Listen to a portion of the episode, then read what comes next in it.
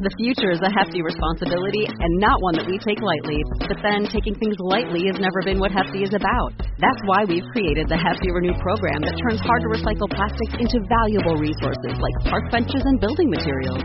To participate, simply fill up an orange Hefty Renew bag with accepted items, tie it up, and drop it in with your regular recycling. That's it. It's that easy. It's time to rethink recycling with Renew. Particular valued resources may vary by geography. More info available at heftyrenew.com. Welcome to Beyond the Crucible. I'm Warwick Fairfax, the founder of Crucible Leadership. So I reached for my life jacket, which was on my bunk right next to me, and I was clipping it shut. And I just turned to climb outside the boat, and then I heard the mast come crashing down in this storm, and it and it was this gut wrenching sound of metal on metal just twisting and grinding, and the entire boat shuddering as all the weight changed on the boat and everything inside the boat was just amplified a thousand times. And I realized in that moment that I had just demasted. And um, so now that means I'm in a broken boat, a thousand miles from land. If I don't cut the mast free, or separate it from the boat fast enough, it will put a hole in the boat and it will sink me.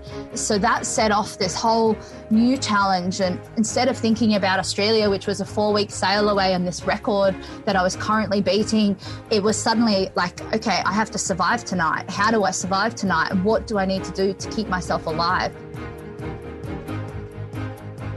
It's hard to imagine a crucible experience getting more harrowing than that chilled to the bone, whipped about by violent winds and waves, alone in the dark in the middle of the ocean, having to think fast, or you just might die fast.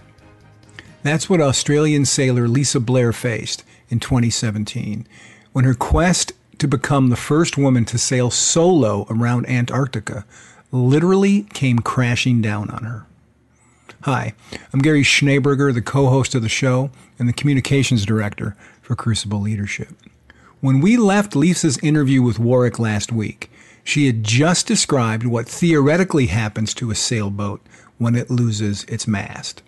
On today's episode, the second part of that conversation, she shares in heart pounding detail what happened to her boat when she endured an open sea demasting as you'll hear her describe the nautical, meteorological, and emotional crucibles that kept crashing into her, you'll understand why Warwick said reading her book about the voyage was like reading a thriller. A can't put it down page turner he consumed mostly in one sitting. Here's that terrifying, inspiring story, as only Lisa can tell it. Yeah, so at this point, I'd been sailing for 72 days. So I'd gone past South America and Cape Horn, and I was just passing South Africa, and I was down at the 45 degree line or 4830 south. So I was just over a thousand nautical miles south of South Africa.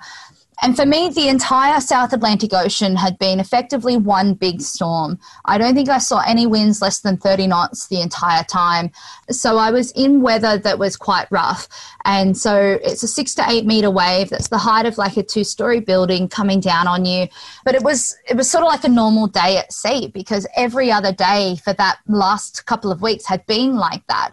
But there was a storm cell passing over me that night that was due to get a bit bigger through the night. So the waves were going to get more aggressive and the winds were going to get a bit stronger through that night. And it was just coming on dark so there was that real faint blue tinge left in the sky. And I was having a nana nap in my bunk, and I had been down for about 20 minutes when out of nowhere I just heard a bang, and it was this incredibly loud, just sound like a gunshot had gone off by my head because it was this metallic after ringing that was going on, and it was it was just so violent a noise, shocked me completely and I jumped out of my bunk and I climbed up on my engine box. And my initial thought was that I'd broken a piece of rigging wire at the back of the boat or a piece of rope rigging that we have. So the first thing I did was I have this sort of perspex dome on the cabin top, and um, that allows me when I'm standing on my engine box to be able to see out of the boat without having to physically climb outside um, and expose myself to the freezing conditions and get smashed by a wave. So I climbed up on this engine box and I looked to the back of the boat, and the first thing I noticed was that piece of rigging rope was still there and it was fine. And so I looked to the front of the boat and I remember just feeling the blood drain from my face. And as I looked, and my mast is 22 meters long, it's aluminium. So it's this giant spear and it was just sticking up in the sky. And now I, I, realized the piece of rigging had snapped. And so the entire mast was just sort of like jellying around like a hula girl shaking her hips. And I looked at it and I just remember thinking to myself, tack the boat. Now, tacking is when we change direction and we change the wind from one side of the boat to the other. So, by tacking, I would effectively be able to put the pressure of this storm and these winds from the broken side of the boat onto the other side of the boat that didn't have the broken rigging. And I would effectively potentially have a chance to then drop my sails, run repairs, you know, and fix the problem. And um, as I'm looking, I remember just thinking, tack the boat, tack the boat. And so I reached for my life jacket, which was on my bunk right next to me, and I was clipping it shut. And I just turned to climb outside the boat.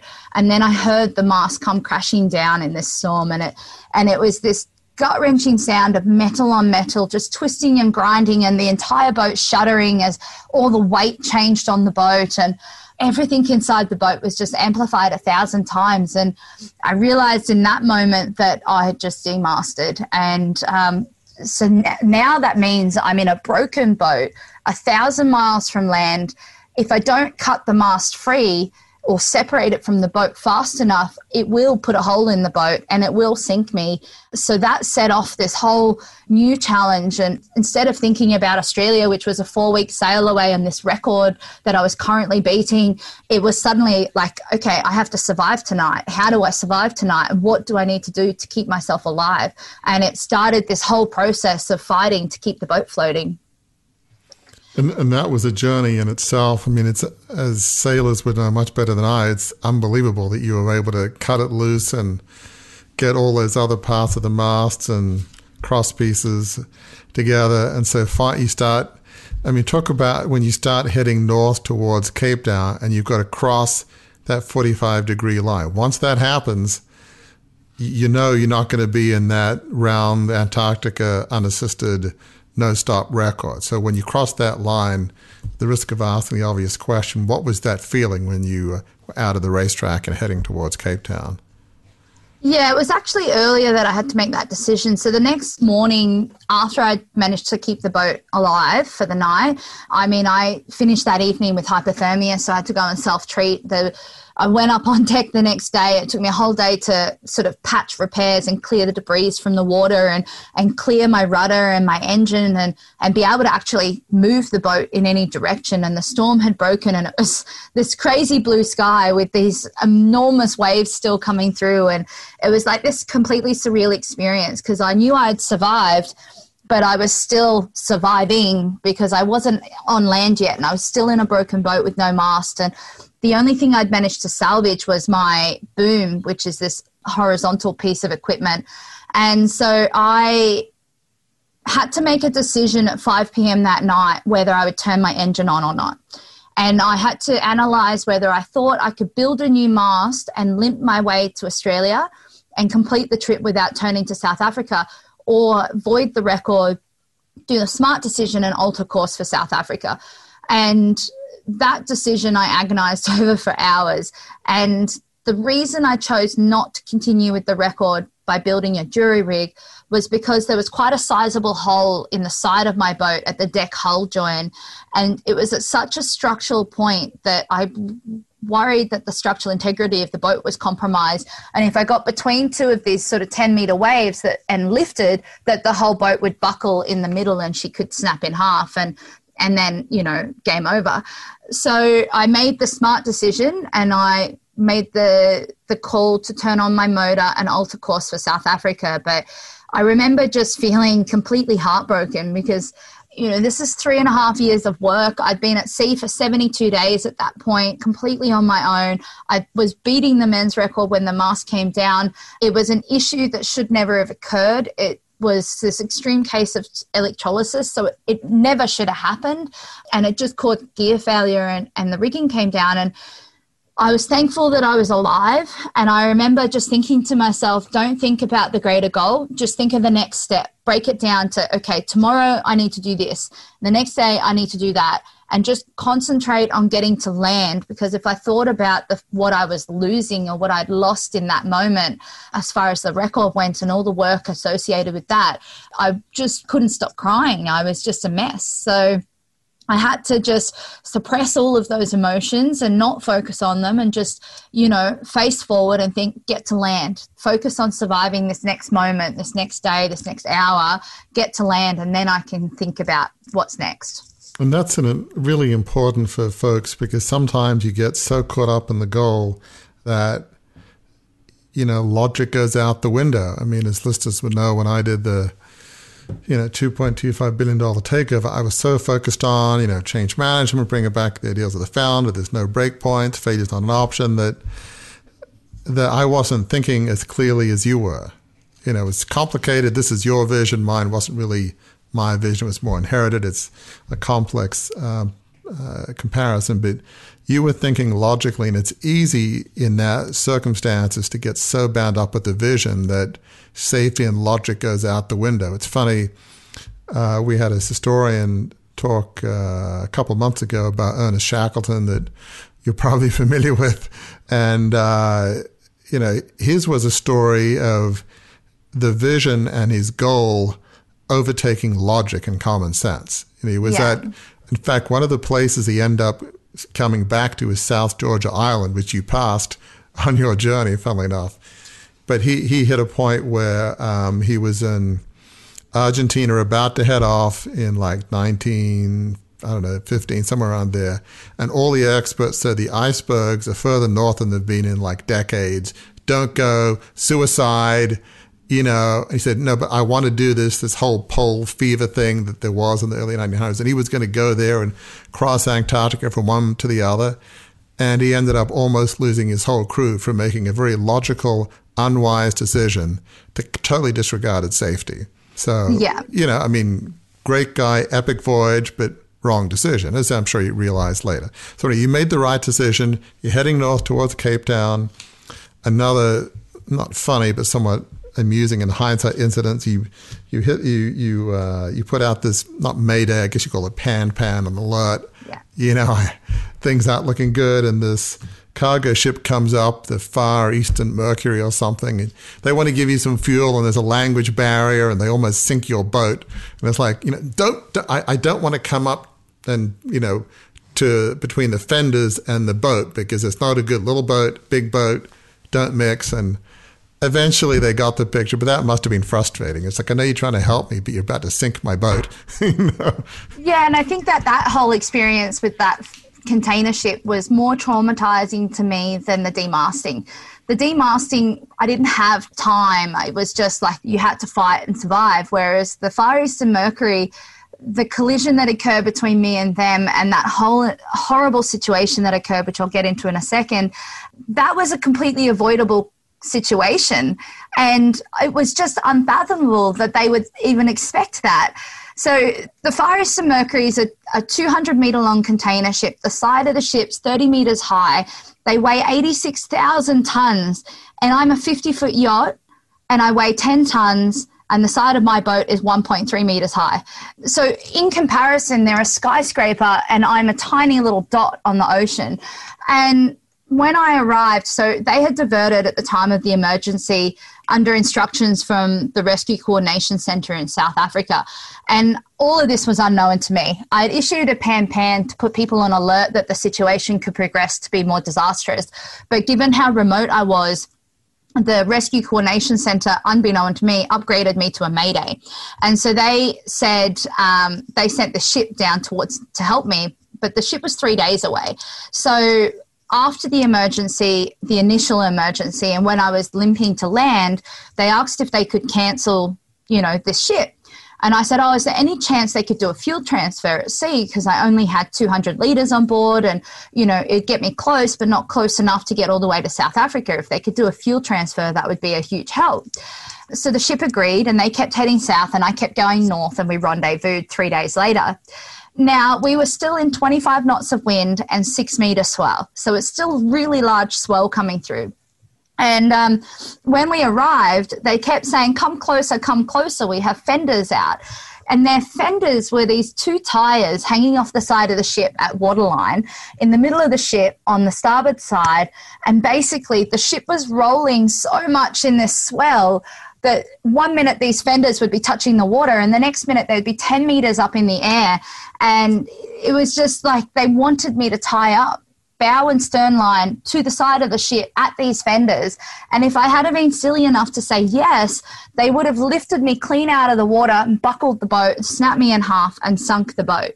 So it was this impossible thing. And, and they were Korean speaking ship. And it, it, just ended up in disaster. It was a 12 hour saga of me standing off. It resulted in a collision between me and the ship, which did just as much or more damage than the initial demasting did. Yeah, and it was just this horrible, horrible situation. Yeah, I but mean, yes, you know, everybody I, meant well, but there was a communication issue. You got the fuel. Exactly. So eventually head up to Cape Town, and that's like, what, a couple months of refitting, and you had to make a decision okay, am I going to do this? And you obviously felt okay. I want to finish. I'm, you know, you got a, a new mast, and you know you you're going to go back onto the racetrack at the point where you ha- you went north to finish. So, were you tempted just to say, "Let's just pack it in"? You know, I've achieved something, but what made you want to finish this thing? I fell into a pretty heavy depression when it all came crashing down, and and uh, that's why I had to kind of keep that focus on next steps, next goal. And it wasn't until it occurred to me that I could go back, that I could restart the trip and do it with one stop, that I actually felt like I had any kind of life again or any energy or enthusiasm or I could smile again. And and so that became my driving factor. How do I make it so I go back? How can I restart this voyage? And winter was closing in so I only had a very short period of time to actually do a refit I had zero money I had to figure out how to to borrow the money, find sponsors, work out a way to make it possible. And then I found this secondhand mast that had been sitting in a shed in South Africa for 15 years that happened to be okay-ish a fit for my boat that I was able to pick up for 5,000 Australian. So I put that in the boat and it took me two months to, to get the damage and everything done. But I don't think at any one point I considered not going. I asked my meteorologist to do an extensive research into how bad was it going to be. When I left, it was a couple of weeks into winter, so I was expecting to be sailing into the world's most dangerous ocean through winter, and that in itself is just an unheard of factor. And I had so many people telling me, you know, don't go, it's suicide. And, you know, I guess I had my Ernest Shackleton moment. And, um, and I was going. but, um, but, I mean, I, I mean, I don't know. I, I think you, not to put him down, I think you deserve a bit more credit, but you had a whole team advising you. They were, they say, this is dangerous, it's not easy, but it's doable it wasn't and it's you know yeah and it's also this idea of an unknown risk that we put in our heads this this expected risk compared to the actual risk that was there the real risk. And the weather patterns and everything that was presenting itself with the historical weather data all of that i'd already sailed through. The worst storm i had on the trip that i'd already sailed through and we sailed through it really well was what every storm was going to be through the Southern Ocean in winter. But I'd already done it once. It was possible. And the biggest concern for everyone was how much colder it was going to be. And the ice line was going to be much higher, and the Antarctic convergence line was going to be much higher, which is the difference in the warm seawater and the cold seawater coming off Antarctica.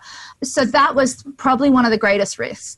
But I had asked everyone who was telling me not to go, you know, where was the historical weather data that said it wasn't possible? Because I wasn't making this decision willy nilly. Like, yes, I had this driving force that I wanted to do the trip, but I had done my research. I had justifiable reasons for thinking I'm capable of doing it, given what I'd already done and how well my boat had presented through these storms already. I knew it was possible. I just had to figure out, you know, what was I in for and prepare myself accordingly. So, yeah, so I left after the biggest storm in winter had hit South Africa in like 35 years or something.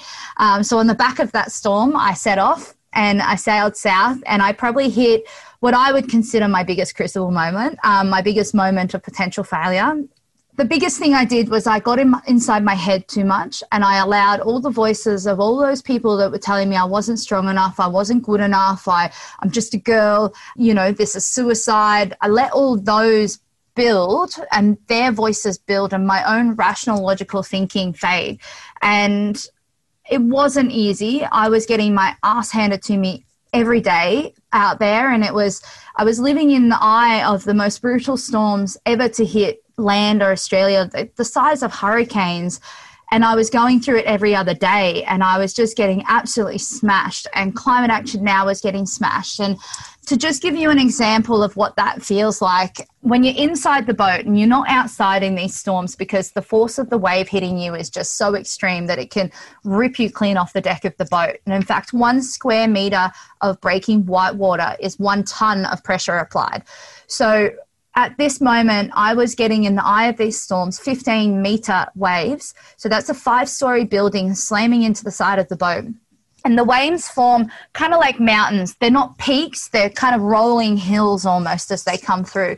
But what happens is you get this rolling hill, and the boat lifts up the hill as it's getting lifted by the wave. But the top sort of three or four meters of the wave throws over like a beach break and breaks and ends up with this frothing wall of whitewater that's about two, three meters high. And so the boat's halfway up this peak of this wave and the white water hits you and it throws you to the bottom of the wave and it's like slamming into cement. It's like getting hit by a mack truck. And you come to a juddering halt and everything like the g forces you can't even hold on inside the boat. So you've got to take extreme care moving around the boat. I have body armor built into my base layers. You've got i've got a crash helmet on board. Like everything you're doing is trying to protect injury for these moments where you get slammed into the bottom of this wave and then what happens is the rest of the wave hits. And so it hits you a second time and then it rolls you on your side and then it rolls you upside down and sometimes all the way upside down, more often than not around sort of 120, 130 degrees over. And then the waves passed over you and, and the boat starts righting itself. So the, just the G forces associated with it. And the difference this time also was that I had done all the right things again, but I'd done them the first time. But now I had this niggling sense of doubt that, you know, I'd done all the right things the first time and my mast still broke. What's going to go wrong this time? Even though I've done all the correct preparation and I've done everything I can possibly do to make it safer. There was an, an amazing moment that you write about where I think your mom sent you an email that somehow, you know, like any mom, she's concerned for your safety, but there's been some critical moments in your journey in your life where she said this these incredibly wise things. So talk about what your mom said that really it seemed to flip a switch or just it seemed to really make a huge difference. Yeah, so I um I'd been at sea for about five days and I'd only managed to get 200 miles and I was I had a head cold, I was exhausted, I'd been seasick, I had all those doubters in my head and I just, I broke and I quit. In my mind, I was like, it's impossible. All those people were right. I quit. I, I can't do it. I'm not strong enough. And I remember calling mum that afternoon. I'd almost been washed off the deck of the boat by this wave. And I literally had three quarters of my body outside the safety rail getting dragged off the boat and i managed to hook one arm about around a piece of equipment and keep me attached and i called her up and i said i can't do it i'm I'm just going to die out here. I can't do it.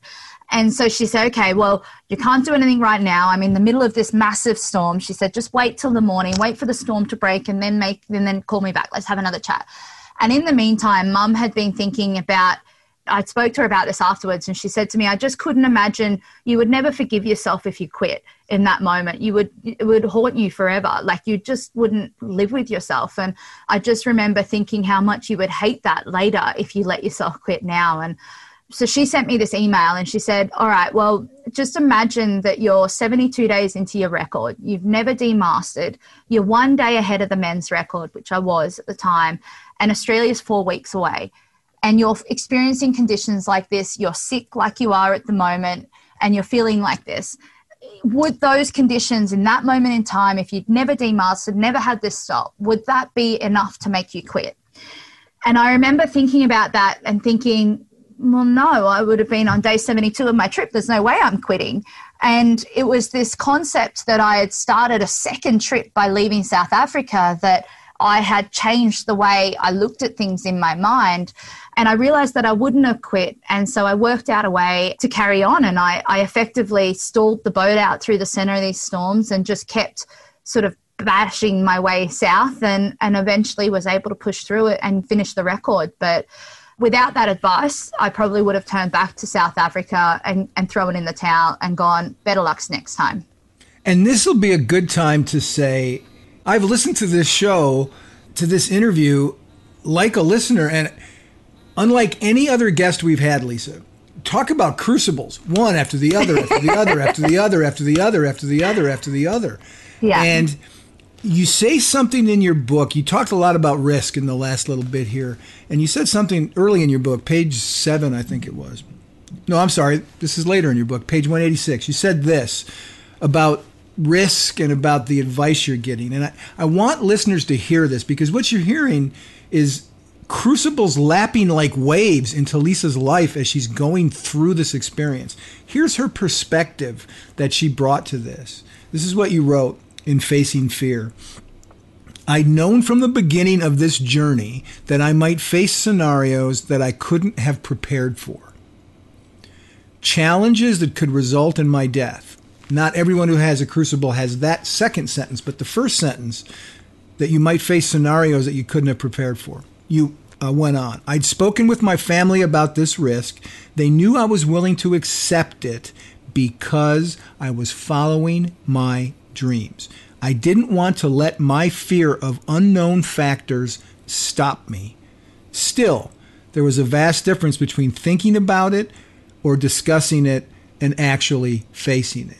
You're a great example, and I want listeners to grab onto this example of knowing that you've run the plan, you have it set up, you keep hitting crucibles, you don't want fear to lead you to quit but you also know the difference, you experience the difference that you have to move forward one foot in front of the other, or insert nautical term here, you had to do that minute by minute as you were going through these crucibles. That's what we all have to do in our own ways going through our crucibles. Yes, most definitely. And it's um it's again it's that whole concept of if you don't try you've already failed and the crucibles or the moments of failure or the moments of self doubt, they're all learning opportunities. They're all chances where I can become stronger, where I can build my own resilience, where I can. And, and the big thing that I've found with all of this is that when I get past a crucible or a moment of failure and I'm on to the next challenge, I'm stronger because I know I've already beat that moment. Mm. And so I know I can beat it again. And then when a new situation presents itself to me, and if I get past that, then I'm like, okay, well, now I can do that as well. So then the next thing can't be as hard. And it's like with my demasting, a lot of people say to me, you know, why would you want to go back? And and the biggest thing that the demasting gave me, yes, it was like one of my greatest failure moments in time, but I was able to position it and turn it around into a success but it also it taught me that I could face those challenges. It gave me enough confidence in my ability to survive in the most extreme situations possible out on the ocean that I know next time, if I have another situation occur similar to this, I'm capable of overcoming that because I've already done it once. And so it takes the the sort of question mark out of these scenarios and allows me to have the confidence or the knowledge that I can push through it because I've done it. And that's such an important point is rather than seeing it as a failure, reframe, well, your mother helped you reframe it to say, well, imagine you're still on the journey, you wouldn't quit. You had a whole, um, you write in the book, a whole team behind you. Obviously, your mom was there, you had a meteorologist, uh, some other fellow that was uh, sort of your go-to yeah. person that you would say, okay, I've got this problem, I've got that problem. What do I do? do? You have any advice? Can you you know, it's the rigging company or the engine company, whoever it is, you know, it's almost like uh, mission control for astronauts, right? You got a whole Yeah, mission control there. uh, that you know, an army of people is like, okay, who's an expert in you know, uh, whatever it is. So you were reframing, you know, challenges that could have made you quit. Like, okay, I've learned from this. I'll learn next time. I'll be uh, better equipped. So you get through that. You get back to Albany and talk about how you're entering Albany, going through the heads there. What was that feeling like? Yes, you know, you'd made a stop, but you'd still gone around Antarctica. That was still a win, right? Because there aren't many people who've done that even with one stop. So what was that feeling like when you entered Albany and, you know, five or six months later, including the two month stop in Cape Town, what was that feeling like when you, you know, went there, saw your family and your grandfather and they're all there? What was that feeling like? I mean, it was an incredible experience, and the weather gods are always proving to just throw the last curveball at you. So, coming up to the finish line, the winds just died. I was actually five hours late for my own party because the weather just wanted to be an absolute nuisance to me. And I was so frustrated because all I wanted to do was cross that line and be able to just say, I've done it it's finished. And then I can, you know, focus on the future. And that last couple of weeks sailing, I was already planning the next challenge and the next challenge and the next challenge. And I was already creating this whole scenario of things I was going to go and do. So, you know, I, I crossed that line and my family, like nobody was there. I was on my own and a flare was let go on the other side of the bay um, when they could see that I'd crossed the line officially. And then like literally a minute or so after I crossed that line and I, I drifted across the line because there was not a breath of wind, the new winds arrived. And it was just like this big challenge that the weather gods wanted to give you because they were like, no, we're not going to help you across the line. You've got to work for it. And then the minute you cross the line, oh, here's the wind. This will help. Um, so I sailed into the harbour, and as I sailed, it was nighttime, so it was about 8 p.m. at night, and I was sailing down. And as I was going, more and more boats started joining this kind of little welcome flotilla. And my family were on a little um, motorboat nearby, and they started shouting and screaming, and everyone's waving. And, you know, it was this whole sense of elation that you get. And I don't think I imagined the arrival. Like, I didn't really know what to expect when I got there. And because I was so late, I was like, oh, yeah, there might be, you know, 10 people on the dock, my family and one or two media personnel. Like, I just didn't expect it. And as I sailed into the harbour, someone shouted out from a boat nearby. There was about 12 boats or so out with me, you know, look up, look up. And I, I looked up, and there's this lookout overlooking the harbour. And up in the lookout, there was about, I don't know, 20 or 30 cars. And apparently, they'd all been sitting up there for five hours waiting for me to arrive, tooting their horns and flashing their car lights and shouting and screaming and just welcoming me into the town of Albany. So, you know, that was so special. And then I docked the boat, and the whole dock was just chockers. I'm surprised it didn't sink, but it was just chockers with people and media. And I kind of answered a few questions from the deck of the boat, and then I was like, I've got to get off this boat. And so I jumped out onto the dock, and my family still weren't there because they were trying to come in on this other motorboat. And I was like, Where's my family? Where's my family? And yeah, and then finally found the family and gave everyone a really big hug. And it was chaos, but it was a beautiful form of chaos. And uh, just for US audience, Chockers is short for chock a block, which means Yeah. really crowded. So Yes. Thank you. I had no I idea. had to, had to do a double translation there, but, but uh, an epic moment. So that was special. Then you had to get the boat back to Sydney. You pull into Sydney Harbour into. It's funny. I was reading about it, Rushcutters Bay, which is funny because I grew up in the eastern suburbs of Sydney, Double Bay, which is like two or three minutes away between Double Bay and Rushcutters Bay. So like, oh, I know exactly where that is. So you do that. You go on to do 2017 uh, all female crew, Sydney to Hobart. You do a round Australia uh, trip. And at least the end of the book, like about the last line, it's like, yep, I want to go back, as you've mentioned, to do uh, around Antarctica. And people would say, well, why would you want to do that? But you've obviously, you know, it's like, well, I can do this now. I've got this electrolysis thing done. Uh, down. I understand this. So, you know, people listening to this would say, well, you know, I'm not Lisa Blair. I'm not this hero. I'm not brave. You know, I can't do this epic thing. I'm just a normal human being. Um, you know, it's funny. I think, I don't know if it's the, um, I'm trying to think what it is. It might be uh, people in the U.S. that get these um, uh, in the military, the Congressional Medal of Honor, which is in Australia the equivalent would be the Victoria Cross, and I think the the motto of the Society of the U.S. Congressional Medal of Honor Society is something like "Ordinary people doing the extraordinary," and it's hard for yeah. most of us to think, "Oh, well, I'm not." None, who, who, of us could be Victoria Cross people and, you know, save your buddy that's near you in war? And it's like, oh, that's just. But I mean, can you identify that with that in a sense that I'm not saying, you know, you're ordinary, you feel like extraordinary, but some people hearing this story say, well, I'm not Lisa Blair. I'm not this, you know, hero with supernatural perseverance and calm and intelligence in the midst of dire crisis. And I'd go to pieces. And a lot of people must say that to you. You're this super human superwoman type of person. oh, that's not me because I'm just an average bundle of nerves and fears. And what do you say to those people who say, oh, well, I'm not superhuman like you, Lisa? How do you answer those people? Yeah, it's um, it's funny because I had a recent debate with a really good friend of mine, the, like a week ago or so, around this topic specifically. Because I said to her, you know, anyone can do what I did. There's zero about me that's unique or special. Like I'm five foot two. I'm not built like an Amazon warrior. I don't have any special skills except that I'm dedicated and focused. And she said to me, The minute you say that, you've lost me.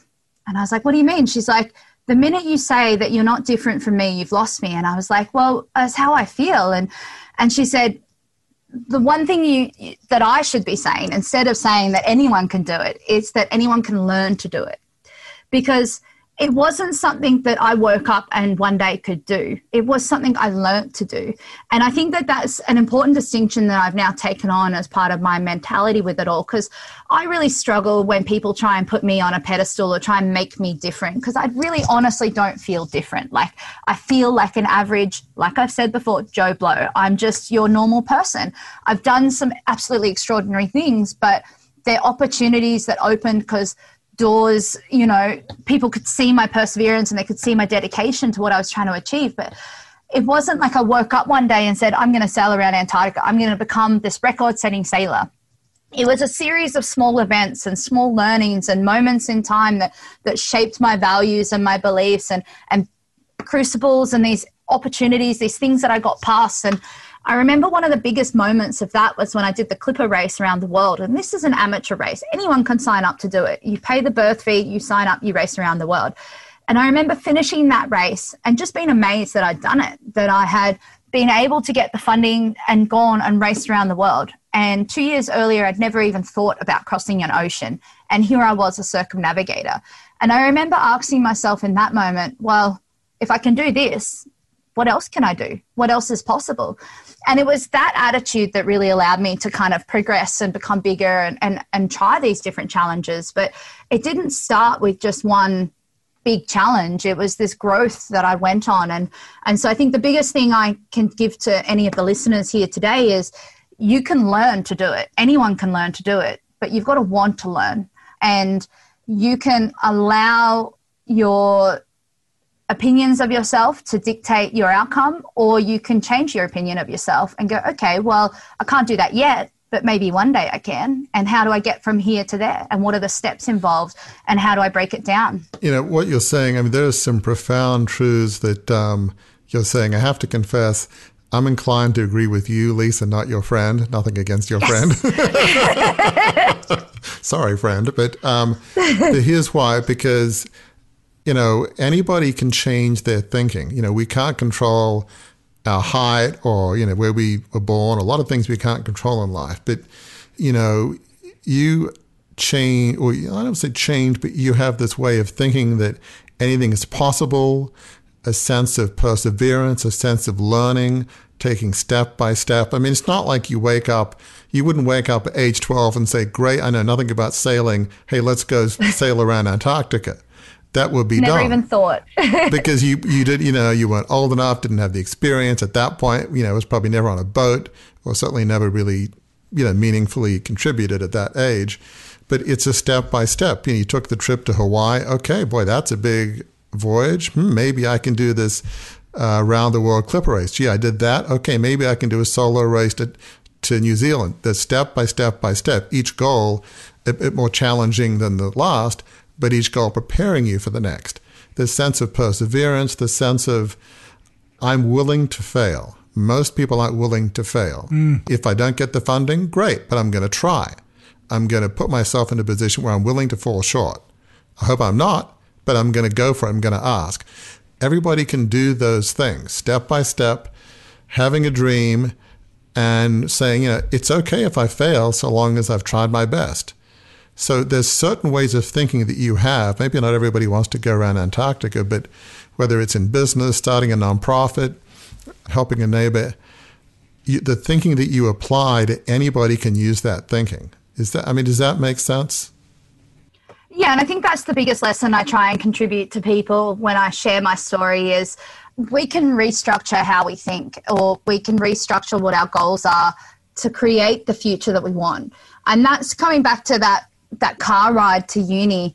That was probably the first moment where I applied some of that thinking and, and I saw the success out of it because I became authentically me and I was able to, you know, move past that. And so I think anyone has that capability, but it's about you as an individual identifying that as a skill inside you and then using it as a skill. And when you do it once, even in a small way, and the smallest thing you could do and go, okay, I've always been hesitant to try this. I'm just going to do this one thing, sign up to a social evening event, whatever it is. And then go, okay, well, that wasn't so bad. What can I do next? And it's that constant question that I ask myself, what's next? And I'm always driving and, and trying to work towards the next big goal. And yes, I, I, I think that that's it's an incredible lesson that I can share to people, and I really hope that others listening and you know who are reading my book can actually find that and take that on board for themselves. And that's a good place as we kind of you know bring this to a conclusion. People may not be able to identify with Lisa Blair going around Antarctica, but I think a lot of folks, young people who maybe they were bullied in high school. You mentioned you were dyslexic, had a lisp. You know, you were you were standing up for people that others didn't and you know protecting people animals. But you were going to reframe how people saw you when you went to university. Well a lot of people certainly in the us they go to college. That's not an st- uncommon thing. And some people don't have a great experience in high school. That's a fairly relatable example. You yeah. reframed but that was the first step on your journey to you know, not being defined by other people's views of you, reframing how you would approach things, how you'd be seen. And that step led to many others from Hawaii to the uh, round the world clipper race to Antarctica. So, you know, they were all steps on the journey. And the other thing I think that's really important is that if you're looking for opportunity, you'll find opportunities. Mm-hmm. So if you're not looking for this change, if you're not putting yourself out there and trying to seek these opportunities, you're not going to see them when they're presented to you because you'll be too narrow minded or too um, focused on your current goal that you won't see the opportunity around the corner. And, um, you know, coming back to that trip to Hawaii, I never planned for that to turn into what it did or, you know, for me to become a sailor after that. But that was an opportunity I couldn't ignore because it was just such a cool sense of adventure. And it was, I could have easily turned around and said, oh, no, no, I, have got my exams for my education degree coming up soon with the Board of Education in Australia. And, you know, I, I could have postponed all uh, like the trip and said no and, and gone with this education life very easily and been justifiably able to do that. But instead, I identified the opportunity and I took it. And that's led me on this amazing path. So I think the other thing people need to be aware of is that when opportunities do present themselves, you know, don't say no to those doors that open. Mm. This is the time in the show, and I've been waiting for a long time to say it. Normally, I say at this time in the show, it's time. It's getting to be time to land the plane, but I can't say that today, of course, because it's time to dock the boat. Yeah. Um, we're getting to the point that it's time to dock the boat. But before we do that, Lisa, I would be remiss if I did not give you the chance, particularly with Climate Action Now still doing things, how people can reach you, how they can can connect to Climate Action Now, how they can help you in your in your cause. Yeah, awesome. So um, I'm still actively collecting post-it note messages. So as Warwick like pointed out, I'm planning on going back around Antarctica. So I'm looking to set off uh, at the end of 2021 to do the circumnavigation again. I'm hoping to do citizen science on board the boat as well, taking microplastic samples, water salinity, things like that, so that I can contribute a little bit more, you know, back to this message. But if you want to get involved, you can go to my website, which is lisablairsailstheworld.com, and you can fill out a form on there under the Climate Action Now tab and make a post it note.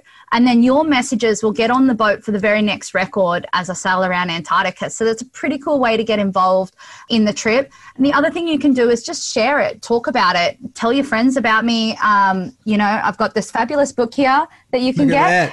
nice that, shiny. that- that is a great cover. Yeah. Uh, so yeah, facing fear. I mean, that's pretty relatable, right? who, who, who doesn't have fear in their life? Like Yeah. every human being. Well, Lisa, you should know I have my sticky notes with me, and I'm a big superhero guy. So there, I've got Superman there. I will be, I will be doing that. Awesome. Um, Warwick, I'll give you the last word, and then I'll close us up with some uh, some takeaways. Well, Lisa, thanks so much for being here. I mean, you know, your story is so inspirational. I mean, I, I would read each page, and it's like the storms and the these Bravetta lines, which again, obviously, I don't know exactly what it is, but reading about you know jibes and beam reaches, and oh, you know, the I got to put these uh, you know patches on the on the sails, and uh, you know the engine keeps going up that gives you electricity to boil water. And every day is like this. And you get up and you do it all over again. And I'm like, how does she do this? But it's, um, you have this dream and it's just one step, one step, you know, and, um, you know, it's easy for people to look at this and say, oh, I'm not Lisa Blair. I'm, you know, not this unbelievable person. But it's the way of thinking that you have of seeking opportunity, of getting help from your team, of having perseverance, of being willing to fail. Being willing to fail means you're willing to succeed. If you're not willing to fail, you'll never succeed at anything. And so it's those key elements of your mindset that I think everybody can learn from. So don't think of, oh, I'm not going to sail Antarctica. There's nothing for me to learn. Your message in this book can help you uh, face your fears and achieve your dreams. So it's more than just about sailing. It's really a, a parable, if you will, that I think everybody can learn from. And in light of that, here from this robust discussion uh, that we've had with Lisa, here's three takeaways I got from the episode. I'm probably very short on takeaways. There are probably many more than three, but here are three takeaways from this discussion between Lisa Blair and Warwick about how to overcome your crucible, applied in her life and in her situation, but I think applicable to all of us. Number one, Lisa said very early on in this discussion that you need to ask yourself two deep and meaningful questions. And she didn't phrase it like that. All she said was that she asked herself these two questions, and they were Are you happy? And are you doing what you're supposed to do? If not, you can start today to change your answers. You can step into who you are, the authentic you, at any time. And that is the start of a journey you'll not only enjoy taking, but one that you can take that will make a difference, not just for you, but for others, as Lisa's uh, journey has done. Second takeaway point we've talked about this a lot reframe failure. It's not falling short, it's failing to try. I'll say it again it's not falling short, it's failing to try. Not a single goal was ever achieved by giving up by giving in to the fear of falling short. Dreams always die every single time when they aren't even attempted. But when you give it a go, anything is possible. And the third point I would leave you with, listener, from this conversation is this humans think plans are a good thing. Guess what? Crucibles don't agree. They are no respecter of the things we do in pursuit of a goal, in service to our vision. When a crisis hits, getting through it often requires altering your plans. That was certainly what Lisa had to do. If you adjust to your circumstances, you'll have a better chance of succeeding than if you try to outrun your circumstances. Doing so not only preserved Lisa's journey, it may have just saved her life. So thank you, listener, for joining us on Beyond the Crucible. Uh, we have a couple of favors to ask you, Warwick and I do. Uh, one would be to uh, tell your friends if you've uh, enjoyed the show, especially this conversation with Lisa. Uh, tell your friends about it. And secondly, hit subscribe on the podcast app in which you're listening to the show right now. What that'll do is help us reach more folks with stories like this, with inspiration like this, with hope and healing like this, as well as allow us to reach even more uh, folks who are out there. So until the next time we're together, listener, thank you for spending time with us.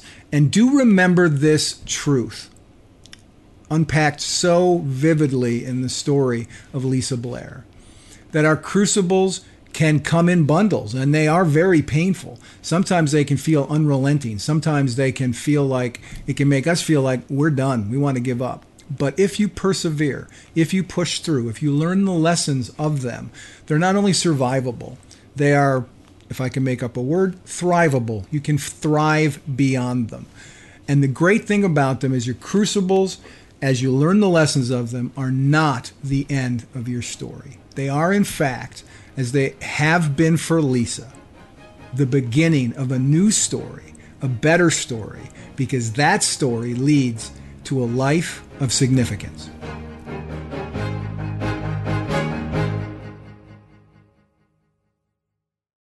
Hey Houston, Conn's prices are invincible. That means prices have been cut low, as in amazingly low, as in won't be beat. In fact, we're backing it up with our low price guarantee. Invincible prices on appliances, furniture, electronics, mattresses, and more. Not invincible enough for you? How about free next day delivery on appliances, TVs, and mattresses? And payment options for everyone, whether you have good credit or building it. Visit Conn's today and find out what invincible feels like.